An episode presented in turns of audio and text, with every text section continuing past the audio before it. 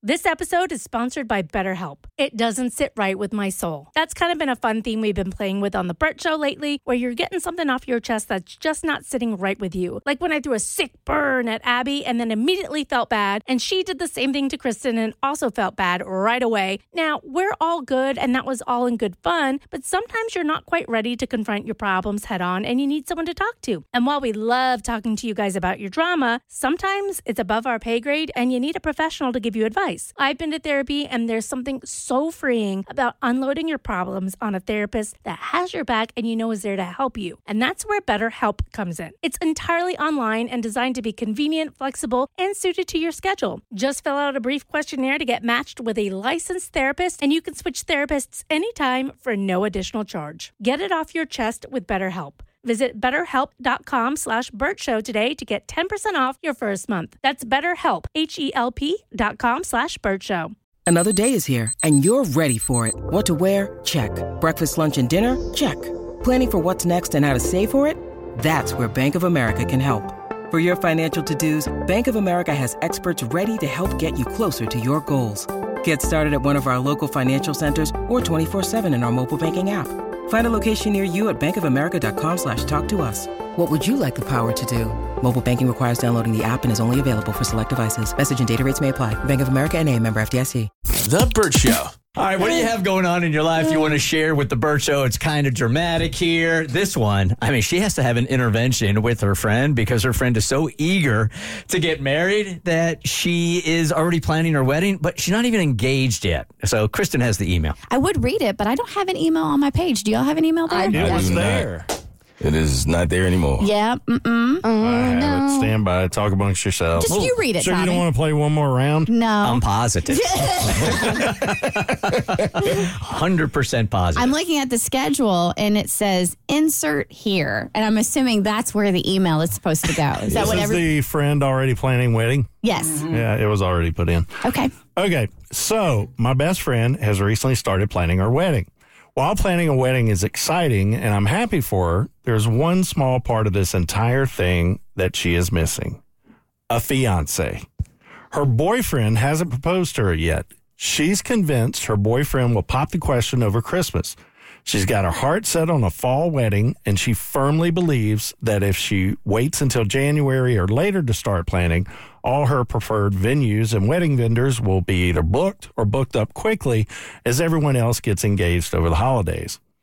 Now, I'm not exactly an expert on this stuff, but it all seems a bit crazy to me. I mean, is this even reasonable? To other women, do other women do this? Yes. I'm really? Yeah, we talked about it not that long ago. I'm genuinely curious to hear if this is normal. I want to be a supportive friend, but I'm worried that she might be jumping the gun here. Should I have an intervention with her before she starts putting down hmm. deposits and making commitments, which she has mentioned doing? I'm also wondering are those deposits typically refundable if you cancel? They aren't. I've never planned a wedding myself, so I'm pretty clueless about how all of this works. I care about her a lot and I want her to have the wedding of her dreams, but I'm not sure if this is the right approach.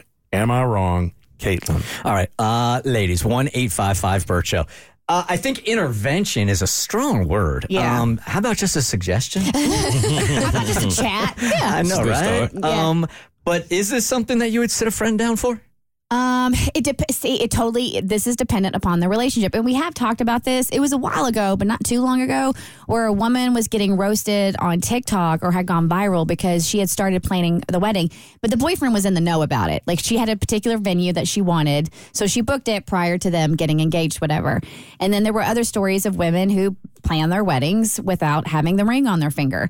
So yeah, it definitely happens. But if you have if you and your, um, I almost called him the fiance, and he's not even the fiance yet. If you and your boyfriend have had serious talks about being married and getting engaged, and you know that that is the path you're on, and you both are of that understanding, I sincerely don't see anything wrong with this. Yeah, I don't think you need to sit her down unless she's like really delulu. Like if she's only been dating this guy for three months and Yeah. she's conjured up some kind of scenario where Mm-hmm. he's going to propose over Christmas, that's one thing. Then you do need an intervention and maybe a psychiatric ward.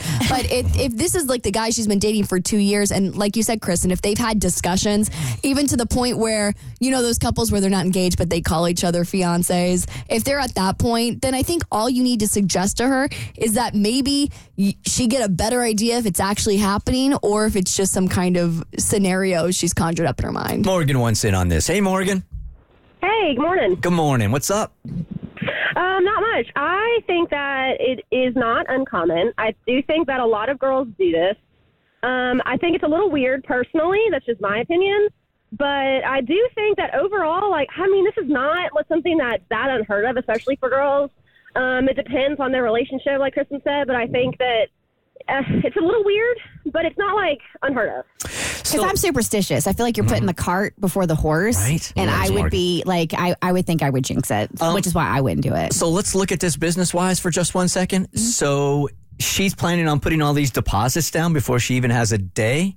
So you lock in these venues, what have you, and then you can't get that deposit back if he doesn't propose. it, it depends on the venue. So I'm assuming here, I don't think, I wouldn't even say she's putting a lot of deposits down. I think she wants a fall wedding. She knows where she wants to get married. So she wants to secure a date next fall at the venue she wants. The longer you wait, the more likely those dates are going to be eaten up. So she thinks he's going to propose here in a couple months, why not go ahead? And if there is a date that's available in the fall at the venue you want, go ahead and book that venue. Some venues you can hold a date for a certain period of time and then, you know, different deposits. Others, they'll have a time limit. Like if you cancel it by this time, we'll give it back. Others have, you will not get your deposit back. So, guy's perspective here for just one second, Mo. So, you're going out with a girl, and then you do propose, but you found out after you proposed that she had already locked in all of these dates, right? Mm-hmm. How are you feeling about it? It, it would be a little weird to me that she had that level of confidence and that that was going to happen before it did. But if I already proposed, I would see it as like good for you. Would you? yeah, I wouldn't be mad at it. It would be off putting to me. I mean, it's not a deal breaker. It would just be off putting. Even if you, I, it would only be off putting to me if I didn't propose and you did that. Then it would be like, what are you doing? But if I actually proposed, I would just feel like maybe she saw it coming. The Bert Show.